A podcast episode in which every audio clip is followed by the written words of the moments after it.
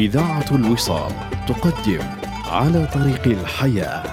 برنامج يومي مع الأستاذ الدكتور مبروك عطية عميد كلية الدراسات الإسلامية بجامعة الأزهر.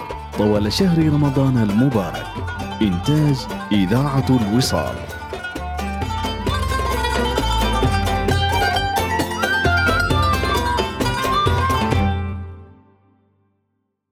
الحمد لله رب العالمين ربنا والصلاة والسلام على رحمة الله تعالى العالمين نبينا سيدنا ومولانا محمد وعلى آله الطيبين الطاهرين وصحبه الغر الميامين ومن اهتدى بنوره محسنا إلى يوم الدين. مستمعي إذاعة الوصال لكم مني كل تحية وأسأل الله لي ولكم صلاح البال والحال راجل في بلدنا من أفقر ما يكون. أنا شفتش في حياتي واحد أشد فقرا منه لكن ما شفتش في حياتي واحد أكتر استعفافا منه. ما بياخدش حاجة من حد. وكافي نفسه. ويقعد على باب بيته اللي هي الدار يعني زمان. ويولع المنقد ويعمل أحلى كوباية شاي. ويرد السلام على من عرف ومن لم يعرف ويقول اتفضل بكل عظمة وشموخ. الراجل ده كان بيعمل حاجة غريبة هي دي اللي خلتني أجيبه يعني وأعمل له حلقة على إذاعة محترمة عالية أنا الكلام ده شفته بعيني وأنا شاهد عيان.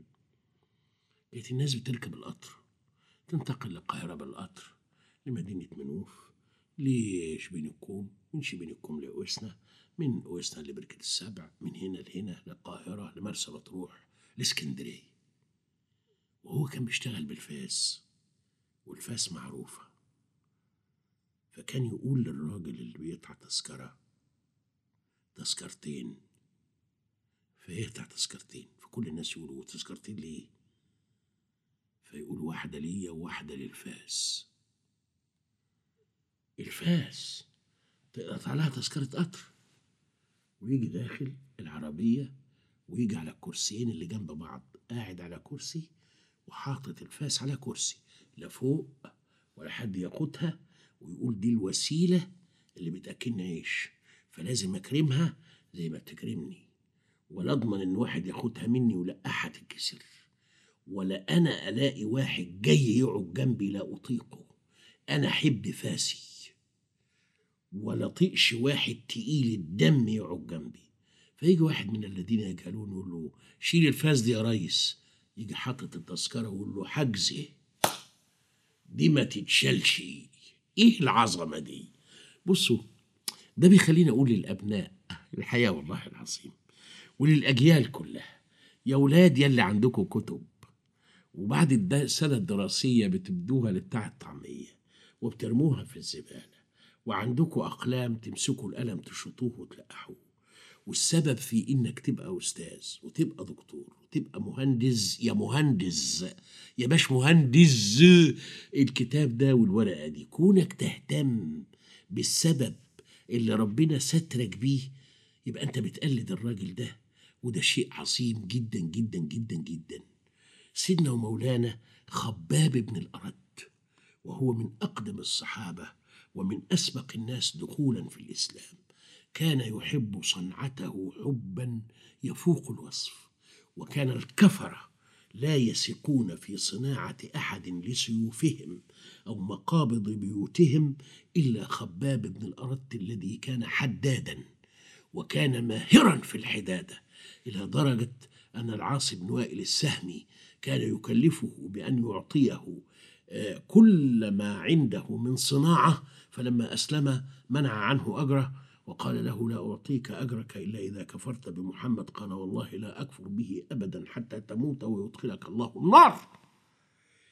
المسلمون اعتزوا بسيوفهم وكان النبي صلى الله عليه وسلم سيفه ذو الفقار بيديله اسم والناقة العضباء. النبي عليه الصلاة والسلام بتستغربوا ليه إن واحد آه، حجز تذكرة لفاسه ده سيدنا محمد عليه الصلاة والسلام كان بيديها اسم قصواء وناقة تانية اسمها العضاء والسيف ذو الفقار ويكرمه ويحبه لأنه الوسيلة اللي هيدفع بها عن هذا الدين وعن هذا الوطن وعن حرمة كل من له حرمة. فإزاي أنت تفرط في قلمك وكراستك ومسطرتك وشنطتك تبقى مقطعة ومبهدلة وكتابك أشوفه أبكي عليه لأنك محرفه. لا تحسن استعمال الكتاب يا أولاد. الكتاب ده مقدس زي الكعبة. المفروض أنت تفر الصفحة بهدوء بحيث إنك هتفرها حبيبي بدل المرة سبع تلاف مرة. فدي تستحمل منك سبع تلاف معاملة قاسية. هتتآكل. هتتآكل يا حبيبي من سوء الاستعمال.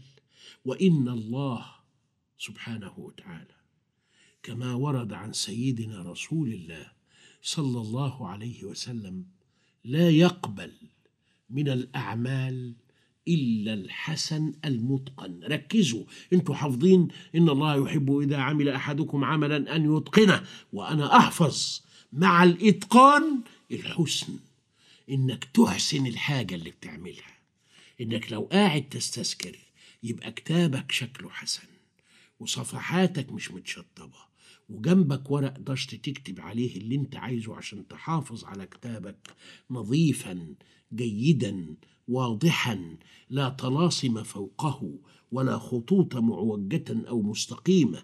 لابد أن تحرص كل الحرص على أدواتك على ملابسك وتصونها. وتعين أمك على البحث عنها بأني وضعتها يا أمي في المكان الفلاني وأن تقبل أشياءك امتنانا بها وحبا لها وإلى أن يجمعنا لقاء.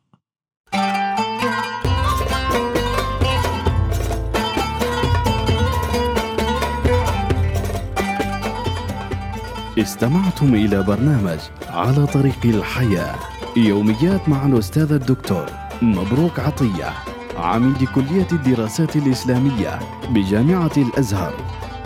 إنتاج إذاعة الوصال.